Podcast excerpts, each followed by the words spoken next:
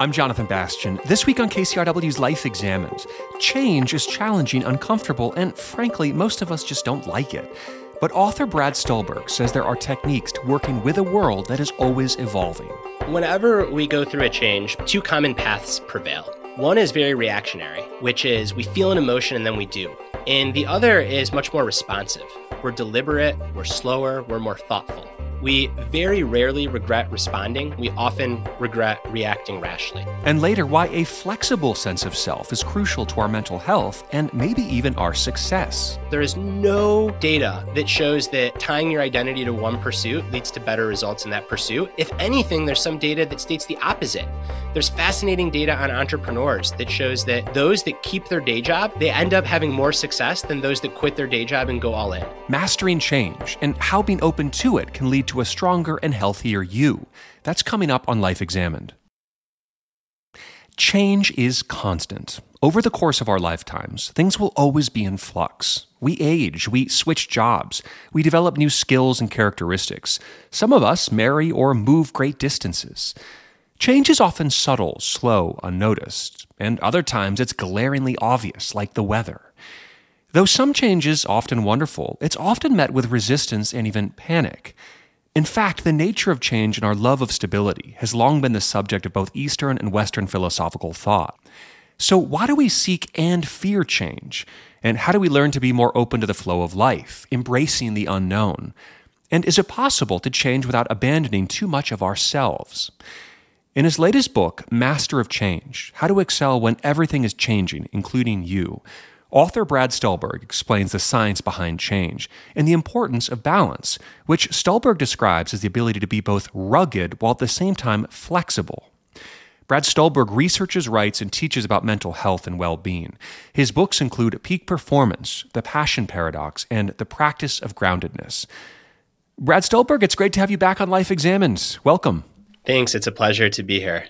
I, am fascinated by this concept of change because it seems to be the one thing that we resist at all costs in every part of our life. And my sense is that the literature on this goes back a long, long ways in a lot of different directions. I mean, I think of early Greek schools, um, almost pre Socratic ideas. Uh, I, I've always been very influenced by the idea of Buddhism, which takes the concept of change very seriously. But like, wh- where did you start to find these different tendrils of ideas around change, and what and what really jumped out to you? So I started with the science, or at least the Western science, mm. and there it dates back to the mid 1800s when the physiologist and physician Walter Cannon coined this term homeostasis, which many people are familiar with. And homeostasis describes healthy living systems as stable and inherently resistant to change. And the goal of any system under a homeostatic model is to resist change. And when change happens, to try to get back to a sense of stability as fast as possible. Hmm. And that was the underlying scientific model for change for the last 150 years. Only more recently, and by more recently, I mean in the last couple of decades, has the scientific community introduced a competing model for change called allostasis.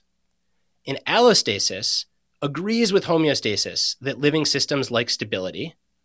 Where it fundamentally differs and is more accurate is that it states that following change, yes, healthy systems return to stability, but that stability is somewhere new. Hmm. So, whereas homeostasis says that change is something that happens to us and the goal is to get back to normal, allostasis says that change is something that we're always in conversation with, that we participate in, and the goal is to help shape a new normal. Hmm. How did you make sense of these two different paradigms and the, the, this shift from this idea that you know we're looking for homeostasis when the reality is that no th- things are more dynamic than that. Time is passing. We are changing. We are aging. The world is changing. Like how, how did that sit with you? You know i'm a person that really likes stability. So mm. um, you know i also am fascinated by the um, the ancient wisdom traditions which also have done so much work on change, predating the science, and, and are much more accurate in their view of change. So, impermanence is such a part of both Eastern and Western philosophical wisdom traditions. But that was always the hardest part for me to grasp uh, because I do like stability. But I actually found this, this revelation, at least personally, of allostasis to be really empowering. because it doesn't say that we need to completely release from stability. Rather, it, it says, and the literal etymology of the word is stability through change. Mm. So it asks us to be stable by changing, at least to some extent. And it says that the way to be stable is to accept and to change. Mm. There's some interesting examples of allostasis in the book. I mean, just the way that a healthy forest functions, right? I mean, could, could you talk about that, the way that nature does work with these principles? Yeah, nature is constantly reordering itself whenever there's an external change. And you think about evolution, which is change on the grandest, most, you know, majestic scale. And it's really just a constant repeating of the cycle of order and stability. Then there's disorder. There's some kind of environmental shock or punctuated change, or sometimes the change is slow. It's just aging. A species ages over time there's random variation, there's disorder injected, and then we reach stability somewhere new. We mm achieve reorder. A forest goes through seasons, right? The same thing happens, but a forest is never the same forest twice. It's constantly reordering itself. mm Even us as individuals, you think about a response to illness. By definition, we start somewhat stable. We have instability. Our immune system activates. It fights the illness. There's a period of disorder and then we return to stability, but that stability is somewhere new. That is literally the process of gaining immunity. Mm-hmm. You also mentioned the, the wisdom traditions. Um, I, would love for you to say a little bit more about the ones that really stuck out to you. I mean, I know you have some amazing references in here to to Hindu philosophy, Buddhist philosophy. Um, pick any of those that you found really compelling. What I actually find most compelling is that both East and West, and presumably independently, the big wisdom traditions arrived at the same conclusions. So in the East, Buddhism, the fundamental law of Buddhism is impermanence. There's a teacher, a meditation teacher named Judson Brewer. I think you might have had him on your podcast. Yeah, absolutely. Yep. Yeah, I, I love Judson. And Judson once said that you can summarize all of Buddhism in two words, which is everything changes. Mm-hmm. so it is at the core of Buddhism. And then Taoism is all about the way of the universe and trying to be in harmony with the universe. It's not, hey, you should be a strong, independent self and exert your will. It's no, the universe is always changing and you're a part of that. So, East, these wisdom traditions are originating. But then you look to the West, and there's the Greek philosopher Heraclitus right. that famously said, You can't step into the same river twice. I am and I am not talk about just a poetic way to describe change and to describe this paradox of on the one hand we are a self. You know jonathan i'm talking to you. I'm stable here. You're stable. But we're also always changing. Mm-hmm. and then even the stoics who are known as more controlling right? In, in a more kind of western agency driven philosophy well they also have the dichotomy of control which says that all sorts of external change is going to happen and we should accept that. And then we should focus on what we can control and release from what we can't, which also echoes the serenity prayer, which is very famous in Christianity, which came later, which is, I'm paraphrasing, but God grant me the wisdom to accept what I can't control and then to focus on changing what I can. So all of the wisdom traditions, whether East, West, they all converge around this notion that like change is the reality. And there's this enormous paradox which is on the one hand, we are stable, we are here, we are having this conversation, but on the other hand, we're also always changing. Right. It's interesting, though, to me that a lot of these scientific and wisdom traditions point to something that I don't know how much we really want to accept or actually run counter to our psychology as humans. I mean, you write a lot about the fact that the brain is in essence like a predicting machine. Like we are looking for predictions, we're looking for sameness, we're looking for understanding and logic everywhere around us, and that that's a core aspect of who we are as humans and how we see things and how we function. But at the same time, we're talking about this other really important principle that you are bringing about and writing about, right? Like how do we reconcile these two parts of ourselves? I think that um, we have to be both rugged and flexible. So it's not either or, right? To be rugged is to be strong, to be robust, to be enduring. And to be flexible is to be smooth, to bend easily without breaking, to be soft. And I think that people far too often think of these as opposites when in fact they're complements. So the best way to skillfully navigate change is to be both rugged and flexible, to know your core attributes, to know the parts of you that crave stability, but to realize that the only way to achieve that stability is by changing, is by flexibly applying those core parts of yourself. In back to evolution, the greatest change, the greatest teacher on change, when you look at species that thrive for long periods of time, they without fail have this combination of two things. On the one hand, they have these central features that make them what they are. And if those features were to change, the species would be unrecognizable. So they hold on to those central features. But then on everything else, they adapt and evolve. And even how they apply those central features, how those central features manifest, that is also flexible. So species that have the longest runs, they have this combination of ruggedness of central features, but also of flexibility and adaptation.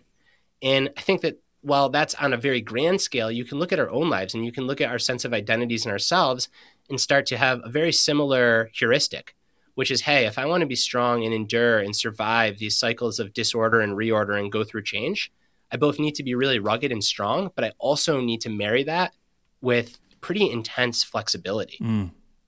This reminds me of a conversation that, that really stuck with me. It's with a psychologist, George Bonanno, who writes a lot about trauma at Columbia University. And we were talking about like, you know, who are the folks that that will show symptoms of PTSD long term, right? So somebody who's been through extreme trauma and then have a hard time kind of breaking out of that or they're kind of stuck in the trauma. And the new research around it that he's proposing is that he actually uses the word flexibility, almost emotional or intellectual flexibility. It's those that are able to kind of recognize the trauma, but also be creative and problem solving through it. And I think what you and I are probably both recognizing in different ways is that those that I think get most stuck literally are those that cannot be flexible out of situations, right? They kind of are lodged in a place in their life in which they refuse to move from. So I think, you know, I'm seeing this term show up from a lot of different angles, which I find pretty interesting. Yeah, you know, you could almost describe um, PTSD as like a stasis mm. or a stuckness or rigidity. And I'm very careful here because I don't think that it results out of anyone's will. If it did, no one would ever suffer from PTSD. Of course, yeah. I think that there are environmental factors and then there's just genetic inheritance and neurochemistry, but not normative, not judging, purely from a descriptive standpoint. PTSD is is in many ways by definition kind of being stuck in the past. Exactly. Being yeah. stuck in the sensations of the past. Um, the brain kind of rigidifying around that. Whereas post traumatic growth is characterized by moving forward and by integrating that. Now, what's really fascinating in research that I did for this book, and it's not primary research, it was done in upstate New York. A researcher named Mark Seery and his colleagues, they looked at individuals that underwent capital T trauma and those that had a PTSD trajectory versus a PTG, post traumatic growth trajectory. And what they found is that over the first three months, these two groups looked about the exact same. So their psychological assessments were about the same, their yeah. physiological assessments were the same. They were all kind of going downhill. They were all on a trajectory that looked bad. But it wasn't until the three to six month mark in that window that those that experienced growth started to trend up. And I think this is really important because what it says is that for the massive negative changes in our life, we cannot force meaning or growth on those. It has to occur on its own time. So it's almost like, you know, the, the psychologist Dan Gilbert talks about a psychological immune system. And the greater the insult, the greater the change, the more time we need to give our psychological immune system to marshal a response. Mm. So we can go through a period where we feel a little rigid, we feel a little stuck, but just holding on to this sense that, hey, if I can just get to the other side of this, my psychological immune system will make sense of this, will create some meaning, and hopefully I'll be able to move forward. Yeah. And there's a lot of other, I think, really important work on this. I think of, of June Gruber, University of Colorado Boulder, or a lot of other places that I think are really questioning a modality that we're kind of making our way out of, which we might call something like toxic positivity, or just leaning into what we think of our positive emotions, or just um, kind of static one toned way of being. And that I think what a lot of these folks are saying, and you included, is that even if we just look at what emotional health is, it's not actually just being happy all the time, right? It's being able to be in the darker keys and the minor keys. It's being able to actually hold all of these pieces together, kind of almost like biodiversity in a sense internally. And I think to me, that also says a lot about this idea of flexibility. It's a psychological flexibility. Does, it, does that make sense? It makes a ton of sense. And I want to take it back to expectations. So, all sorts of research points towards this fundamental equation for human um, flourishing, human well being, human happiness, mm. which is that it's a function of our reality minus our expectations. So, if we always expect that things are going to be positive and rosy, well, guess what? Our reality will inevitably go through downtimes. And if our expectation is that we should be happy all the time, we're going to feel like crap. Whereas if we have a more accurate expectation, which is just what you said, a textured, full, meaningful life is full of ups and downs. Sadness, despair, these are normal emotions. These aren't things to run away from. These aren't signs of brokenness. These are signs of being a human. These are signs mm. of our humanity. Doesn't mean we need to like feeling those things, but if we can expect that at times we will feel those things, the edge really starts to melt away because it's often not so much sadness or anxiety or despair that is the problem. The problem is that when we judge ourselves for having those emotions, when we say we shouldn't be feeling sad, or we shouldn't be feeling anxious, or we shouldn't be feeling despairing, and then those emotions even become more sticky. Hmm. So, yeah, I think that such a part of this is recognizing that change happens. We need to expect that change is going to happen. Crappy emotions will surface. We need to expect that those are going to surface. Yeah. And then have the resources and the skills and the tools to try to chart our way through and to live a meaningful, full life, even in spite of those, and perhaps because of those things. Yeah. And that equation you have for happiness is one to me that I feel becomes more true the the older I get. And I think uh, a, a really like mundane example of that is you know when i was younger and i used to travel I, I, would have like these incredible dreams of exactly what i would find when i would leave the country and the people i would meet or what would happen or the relationships that would unfold and right like inevitably a lot of that stuff didn't happen i'd be kind of bummed out and I, have been trying to do this exercise where when i go somewhere new I, i've been trying to say like okay don't don't even dream too deeply into this. Just just let it be what it's going to be. And I find that that's actually really hard to do, right? We're like we're naturally projecting creatures. We like to think of what things are going to be and taste like and feel like and how that will correspond with reality. But it's like it's it's hard not to do that, right? It's so programmed into us. That is right. I think a profound example that I lived through and so many of us lived through was somewhat early on in the pandemic. There was a summer when cases essentially went down to zero. And I distinctly remember my then three year old child didn't have a living memory of walking into someone else's house, right? Because mm-hmm. his core memories back then, I guess they're not core memories, but his early memories were all through COVID. And going to a friend's house and just having the biggest smile and saying, Daddy, Daddy, I'm, I'm in someone else's house. We basically like started to think that the pandemic was over. I know I did. It was like mm-hmm. this glorious summer. I don't know if you remember it. And then the Delta variant came. Right. And it was like a gut punch in everybody, the mood was so despairing. Mm. Even though objectively, when the Delta variant hit, we were in a much better spot. We understood transmission, we had vaccines, we had therapeutics, yet the mood was almost worse than at the start of the pandemic. And I think that's because our expectations were hey, like we finally got through this thing, it's over. And then when reality shifted, we didn't update our expectations. And as a result, we suffered how do you then kind of balance those two? Do you think it goes back to this idea of a kind of the rugged flexibility model, like that we both want to dream and we want to accept reality at the same time? Where do those overlap? I think that's 100% it. I think that it's okay. It's good to dream, to have high expectations, so long as we expect that they're not always going to be met and that we update to match reality as swiftly as possible. Mm. So this isn't about like going through life with low expectations, though I think it is about an expectancy that like we're going to go through hard times and we're going to feel all the feelings and things are going to change. I think that's important, but I think more important is just trying to align our expectations to reality. Mm. So when things shift, when things don't go our way, stop and say, my brain thought it was going to be X, but it's actually Y, and I need to update for Y. And we're talking about this on more grand scales but this happens in the trivial all the time, mm-hmm. right? You get stuck in traffic. your dog has diarrhea and you're going to be late for a meeting. Your kid melts down on the way to school. Um, your meeting at work didn't go as planned. I mean, all of these are like minor insults to our expectations. And even for the most trivial day to day changes, the more time that it takes us to update to reality, the worse we feel and the worse we do. Mm-hmm. People that can really navigate these gracefully, they simply say, All right, I'm in traffic. The dog had diarrhea. The dog barfed so and so interrupted in me in the meeting. Like, this is what's happening right now.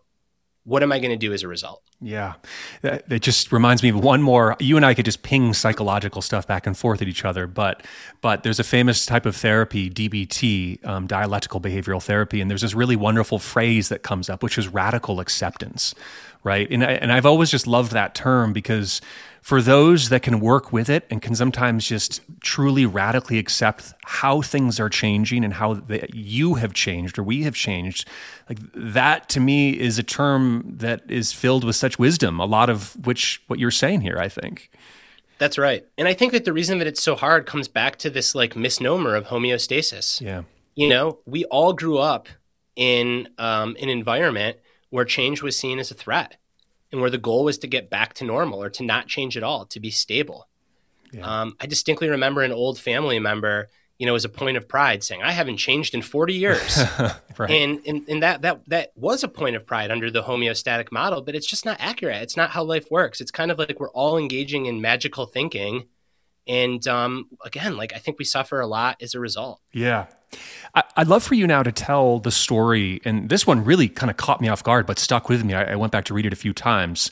Um, it's of a speed skater called Nils van der Poel, and he wrote this kind of profound little manifesto, I believe, after uh, an Olympic win or training, but it, it also really caught your attention. I, I, wonder if you could explain what it is and, and what he, what he was really writing about.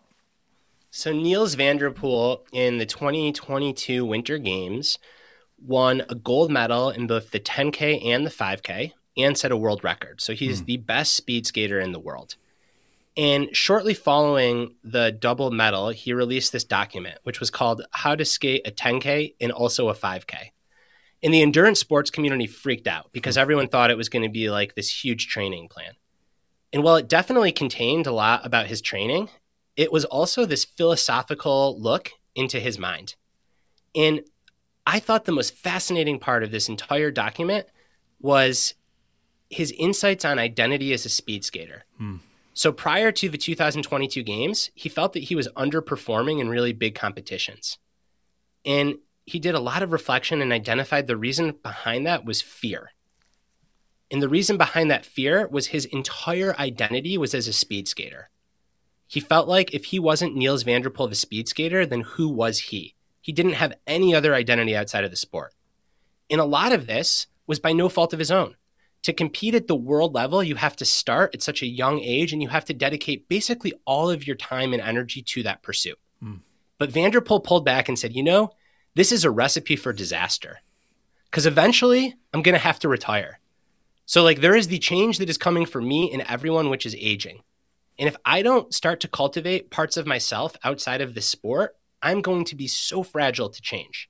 So van der Poel did something that was unthinkable at the time for an Olympic speed skater, which is he took a full two days off every week.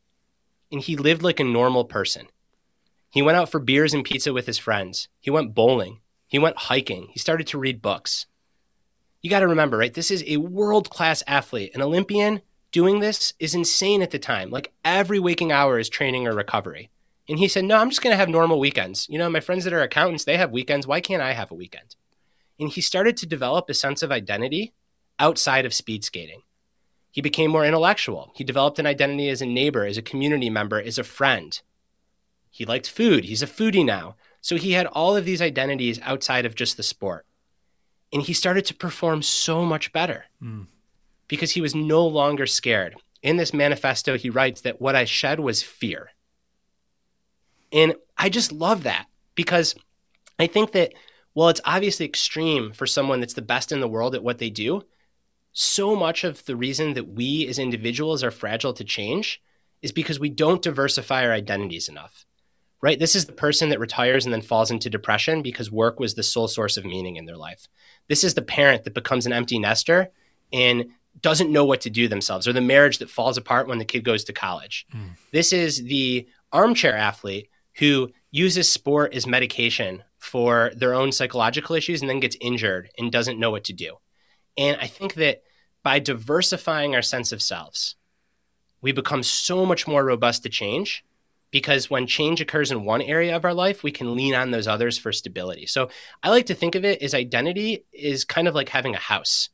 And you want to have a house with multiple rooms. So in my own life, there's the writer room, there's the parent room, there's the partner room, there's the athlete room, there's the gardener room. And I don't have to spend equal time in all these rooms. There are seasons when I spend a lot of time in the writer room or a lot of time in the parent room, but I never want to close the doors to the other rooms completely. Mm. Because when hits the fan in one area of my life, when things change in one area of my life, it's those other areas that really give me a sense of ruggedness and stability.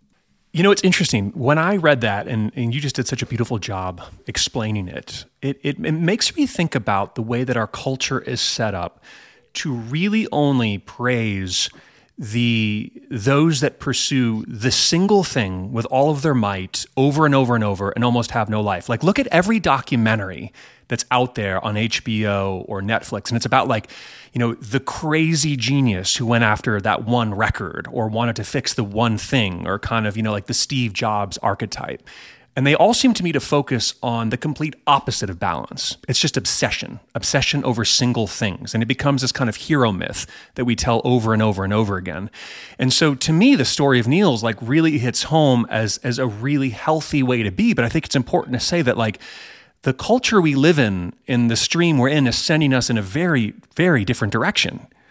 Yeah, I have two things to say about this, and it's such a um, astute observation that you make. The first is that I wouldn't necessarily call Nils balanced. Like you don't hmm. become a world class athlete by being balanced. So in those five days that he trained, he trained eight hours a day. So he's still training 40 hours a week, right? So it wasn't like he was um, proportionally allocating his time and energy it was simply like crafting psychic identities beyond this sport and giving them just enough time and energy where he wasn't lying to himself about it. So I do think to be great, you kind of have to go all in. Yeah. But you can't go all the way in, if that makes mm-hmm. sense. And I and, and I think that that's the first important point to make. And then the second important point is I couldn't agree more. There's all of this selection bias for the hero myth. Steve Jobs, Mark Cavendish, Michael Jordan, um, you name it. But it's that same set of temperament and traits that gives us Elizabeth Holmes and Lance Armstrong. And I also think that there are people like Nils van der Poel that don't get the documentary. Another example for sports fan is Tim Duncan. Mm. How come Tim Duncan didn't get the Last Dance documentary? Five time champion, greatest power forward to ever play the game, but he was super quiet. Right. He he wasn't like this angry chip on his shoulder obsessional athlete. So I think that we're drawn to these crazy hero myths, but they don't always pan out. And there are alternative paths to greatness. And um, I think it's just important that when we talk about greatness, we say, yeah, there's multiple roads to Rome. And I couldn't agree with you more. We tend to only get this obsessional road and we don't get the more flexible road. Mm. It's funny. I was thinking about this so much recently in my own life. You know, you and I have talked about I, I love to compete in long endurance sports, and I just finished this this big race called the Leadville 100. It's a famous mountain oh, congratulations. Yeah, thank you. And it, you know, it just a crazy amount. That's a amount. Doozy. Yeah, it, that is a doozy. It, it, was a big 100 miles, 10,000 feet of elevation gain, uh, and you're already up at 12,000 feet. And I, I remember, and having done these before, I remember I finished it and there's this incredible high that you get and everybody's kind of like you know my phone is blowing up everybody's so excited they're patting you on your back but it's so interesting that i know this now about 48 hours later you're going to actually kind of fall off a cliff emotionally yep. and physically yep. and psychologically. And all of the excitement and the noise and all the training and all the thing you've been working for so much, you're going to enter this like this room of silence. And I had this distinct feeling as I was driving back from the race, kind of starting to feel a little bit of like these little pangs of grief kind of come in, knowing it was on the way. They call it kind of a post race blues. I literally, and this is just before I read your book, I thought, oh my God, thank God I have a full life to return to right now. And if I didn't, I don't know what I would do. You know, like I, I had this interview to look forward to. I had music with my friends. And, and trust me, I'm not some paragon of like mental health here. But it, it was an interesting thing to kind of recognize when you go through enough of these cycles to say that I cannot just rely on this one thing for my sole source of happiness. And um, I, it seems to just kind of correlate a lot with what you're saying. 100%. What you just described is, and again, a hearty congratulations, because that is a doozy of a race. It's the same thing as publishing a book. Mm. It's the same thing as finishing your surgical fellowship and becoming an attending physician. Um, in many ways, it's the same thing as getting married. Like you go through the honeymoon phase. I mean, are there unique differences to all of these? Of course, but it's the same predominant theme, which is when we over index on any one thing for meaning and that one thing changes, we can face massive disorientation. So the more that we can have multiple sources of meaning in our life, the more resilient, the more rugged we are to change. Mm. Um, in my own life, right? This book is going to come out and I'm going to go through the exact same high as you. And there are parts of me that say, I just should go all in. You know, instead of going to the gym, I should focus more on book publicity. Or I know other authors that don't spend as much time with their kids, and I'm sure my wife would support me. So I should just travel more talking about the book. And there's this real urge to do it. But I know that if I do that, a month from now, two months from now, I'm going to be more empty. Hmm. So, if anything, it's like I have to bring deliberate effort to diversifying my sense of self and my sources of meaning, especially during these times of um, intense effort in one domain, so that when you have the come down, there are other places to support you to catch you. Yeah. And I think this is even, you mentioned this in the Nils van der Poel section that, I mean, there just have been psychological studies that have looked at what happens to these great athletes or artists when they come home. I mean, Michael Phelps did an interesting documentary on this that, like, just once again, tying one's identity to one thing can lead to some really, really dangerous outcomes. That's right. And it's not correlated with better performance. And mm. I think that's so important. So, like the documentaries, there's selection bias for a crazy story because we want to tune into a crazy story, a heroic story, like you said. But in addition to suffering worse mental health outcomes, there is no data that shows that tying your identity to one pursuit leads to better results in that pursuit. If anything, there's some data that states the opposite mm. because you become so fragile. There's fascinating data on entrepreneurs that shows that those that keep their day job they end up having more success than those that quit their day job and go all in. Hmm. Because when you go all in, you become so fragile. If you're just joining us, my guest is Brad Stulberg, and we'll be back with part two of the conversation after this short break. This is Life Examined. Introducing the KCRW donation car, designed to be recycled. This first of its kind vehicle will save you time, space, and hassle by disappearing Enjoy the luxury and comfort of turning your underused car into a donation worth hundreds, even thousands of dollars. The KCRW donation car, already in your garage, driveway, or on cinder blocks outside your house. Act now at kcrw.com/cars. I'm Jonathan Bastian, back with Life Examined on KCRW. My guest this hour, Brad Stulberg, researches, writes, and teaches about mental health and well being. We're discussing his latest book called Master of Change How to Excel When Everything is Changing, Including You. In the first half of the conversation, Stulberg expanded on the historical roots of change, from ancient philosophers to some of the ancient wisdom traditions of Buddhism and Christianity. So, what's the secret to successfully navigating change? Does it have a timetable? And does it impact our sense of self? Let's jump back in. So let's talk a little bit about how we put some of these ideas into action. And, and I'll let you guide it here. But I mean, you, you talk about some really interesting ways of, of approaching this day to day life. For example, rugged and flexible boundaries and other techniques. But I'll, I'll let you kind of take it where you think is the, the first place we launch off in terms of the, the integration of this stuff. I think the first place to start is by knowing your core values, your essential being qualities, the things that you really aspire to that make you who you are, defining those in concrete terms. And this is almost like your guide during periods of change because your values you can take with you.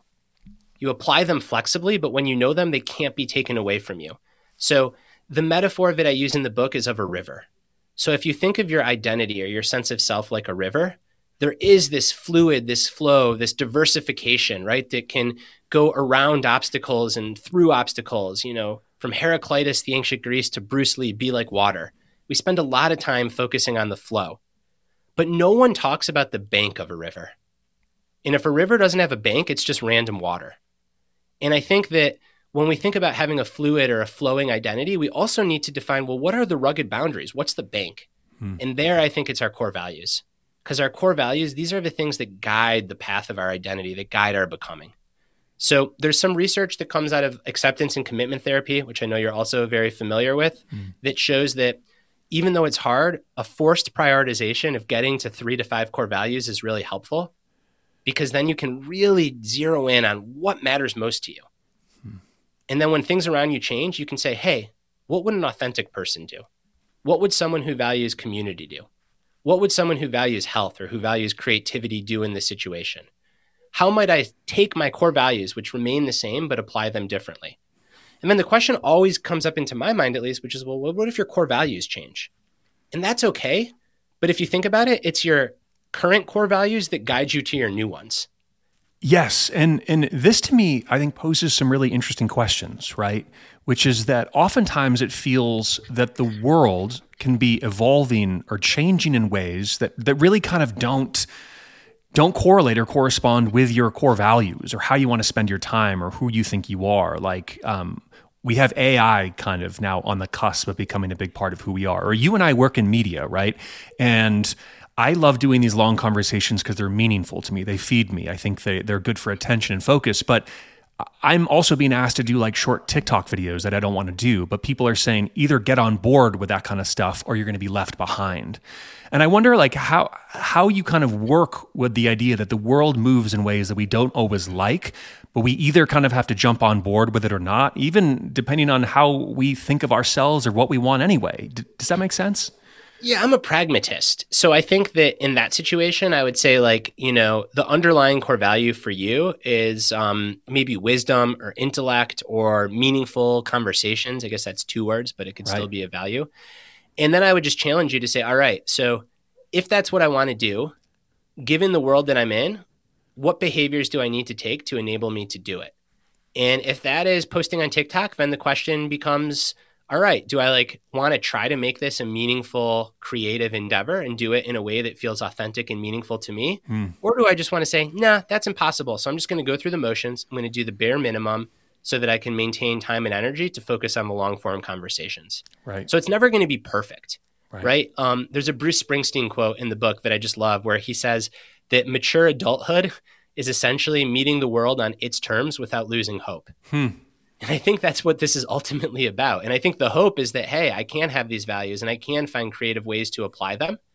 And yet, I can't just like, you know, lock myself in the basement and pretend that the world around me doesn't exist. Right. Yeah. Yeah. And I guess, right, it's that idea of like, how, how do you stay authentic when the world is always tra- changing? Because that, that's just always going to be the case.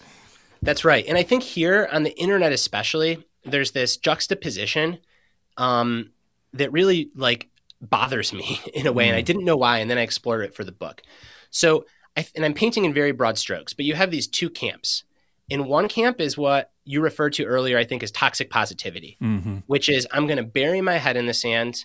I'm just going to, you know, my life is good. So what does it matter if the world is changing? I'm going to go to my organic grocery store. I'm going to go to my golf club, and I'm just going to live my good life and not pay attention to anything that I don't like.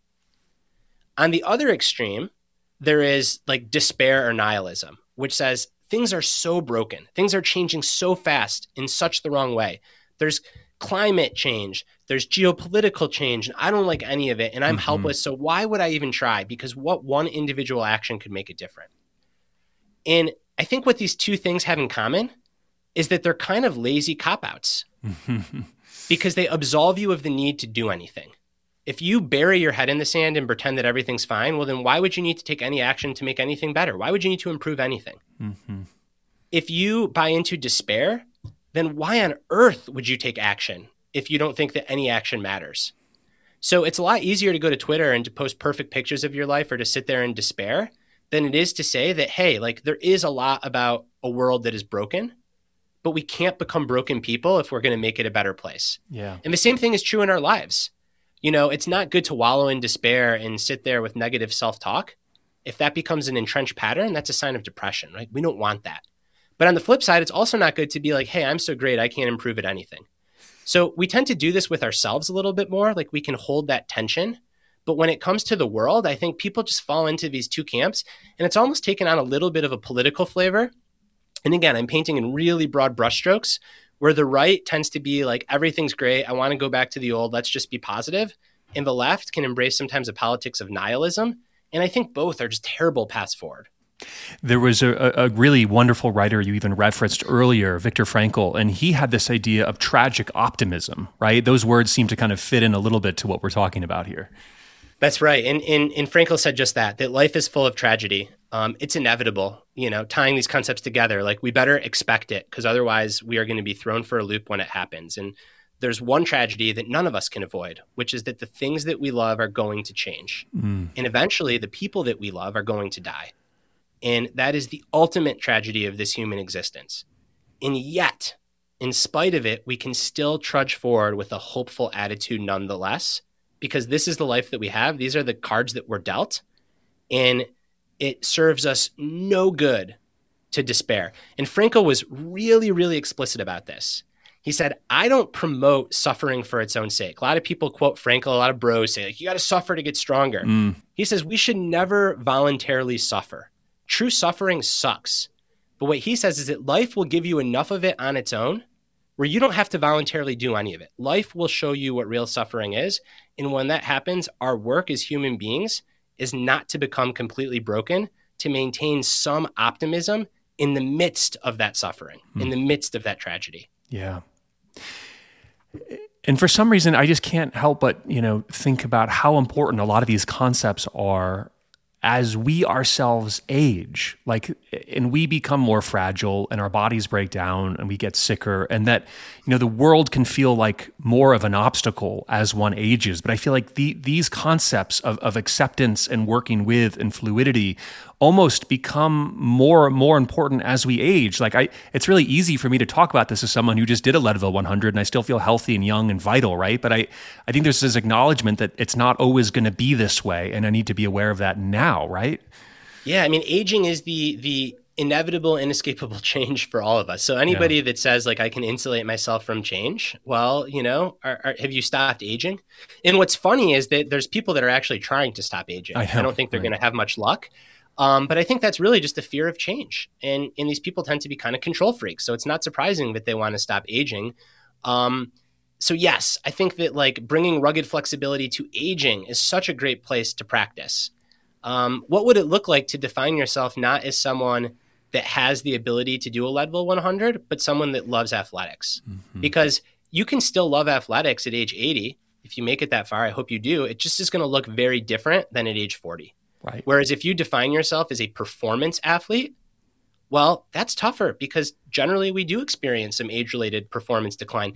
And I'm not sitting here in a monastery saying, I've got this figured out and I'm the Zen master and I'm just going to let go. You know, it's still hard for me to reckon with this, but I think I can start to hold these things and grasp them a little bit more lightly because so ingrained in my psyche is this expectation that everything changes and that I don't have to sacrifice all agency. I don't have to say, therefore, my life is going to be chaos. I'm never going to have stability. But I can accept that that stability is going to have to be somewhere new. And I can create that stability somewhere new, but it, it's never going to be the same. It's never going to be back to where it was. Right. And towards the end of the book, you you're very important about uh, presenting one one concept that you really believe in, and it's the difference between responding and reacting. So, talk about kind of w- what it is you're getting at and why that's so important in the context of this conversation. Whenever we go through a change, be it minor or major, um, two common paths prevail. One is very reactionary, which is we feel an emotion and then we do, right? It's mm. hot. And the other is much more responsive. So we're deliberate, we're more effortful, we're slower, we're more thoughtful. And short of being chased by a bear or, you know, coming across a snake on a, a bike path, generally speaking, responding benefits us more than reacting, right? We very rarely regret responding to a situation. We often regret reacting rashly. And I've come up with this heuristic for responding that is really simple. It's four P's. So, first, we pause, we gather ourselves, we take a breath, we can almost use the hot emotions that we feel as a cue to say, oh, I'm feeling hot. This means I need to pause. I need to take a breath. Then we process what's happening. So instead of just going on autopilot, we really see reality for what it, what it is. There's psychological research here called affect labeling that says simply by naming our experience, it helps us to process it. Then we make a plan. So we say, all right, like given what's happening, here are the resources I'm equipped with. If I don't have the resources, here's where I need to go to get help and only then do we proceed. So it's a much more effortful process, which means that it's harder. It takes more cognitive energy, but it's so much more beneficial than reacting, which I shorthand with the two P's, which is we just panic and pummel ahead. And it's kind of like this cliche saying that I think is often really true, which is like sometimes you have to go slow to go fast. And I think in the face of change, that's 100% true. Hmm. Yeah, no, I, I, I really appreciate that. And that one final big piece here, which you talk about, you know, how to make meaning and move forward following big changes. So, what, where, where does that idea take us? So, I think that this was such an important part of the book that I really um, I wanted to include because I, I hadn't seen this included in any other book in this genre, and, and it kind of bothered me. Which is that for 98% of the changes in our lives, you can do everything that we just talked about, which, you know, tracks to the book, everything in the first six chapters of the book, and it will benefit you and it will help you, and you'll come out the other side and you'll find meaning and growth. Having a growth mindset, you know, things that aren't in my book, gratitude, these are generally really good things. But there are certain things that sometimes happen where telling somebody to just, oh, just respond, not react, or diversify your sense of self it is the most out of touch thing to do. So, a prime example is loss. You know, someone that loses a life partner, or God forbid, someone that loses a child. Telling that person, well, why don't you just write down th- three things that you're grateful for, is is just so out of touch with reality. So I wanted to dive into this research and I wanted to say, all right, I get it. You know, I, I, stand behind everything in this book. And I think for 98% of circumstances, it's the path. But what about the true gnarliest capital T traumas? Mm-hmm. Like, what happens then? And what the work shows is that the more that we try to force meaning and growth on our experience, the more stuck we become. And that the most helpful thing that we can do in those times is to release from any need for meaning and any need for growth and just get through it. Just be kind to ourselves, show ourselves some grace, and get to the other side. And the paradox is once we get to the other side, we almost always tend to experience meaning and growth, hmm. but it has to come on its own time. So it's almost like navigating change, we have this big toolkit of all these tools. And I want to be clear in 98, maybe even 99% of situations, these tools help a lot. But there's this 1% of just the god awful, unimaginable changes that some people go through. And often this is just because the world can be a cruel and harsh place. Mm-hmm. And for those particular times in people's lives, it's about just releasing from the toolkit altogether and saying, hey, I need help. I need a therapist. I need a community to hold me. I just need to show up and get through this. I don't want to focus on anything other than surviving. And yet, if that person survives six months later, one year later, five years later, in some cases, maybe even a decade later, people tend to look back on those periods with an element of growth and meaning but it has to come on its own time. It cannot be forced. Mm. I appreciate this so much because when I was training to become a psychotherapist, I did a lot of my hours at a hospice center doing a lot of grief counseling. And a lot of my clients there, a family member had died in like the most horrific circumstances you could imagine. And what I remember is that in those first months, they were hoping that in a sense, that they could find meaning and kind of move through grief or trauma like really quickly. Like, I'm going to come in and do six sessions because that's what I'm supposed to do, and then I'll be done. But I think what I learned and what they learned along the way is that like the psyche works at its own pace in a way that is not part of a medical model of like disease or illness. That these things are slow and mysterious, especially when it comes to really, really big, potent emotions like grief or sadness. And that you know, one of the things I always had to remind people of is like, it's okay, you're still here six months later. This is just part of where we are and what's going on. And that I think you're right. It's like after that, there can be meaning, and the meaning is probably already happening quietly around them. But I think it's important for people to recognize that things take the time they're going to take, and they cannot be forced in the way we think we can force other things by taking medication or just like you know zipping along. Does that does that resonate with what you're saying too?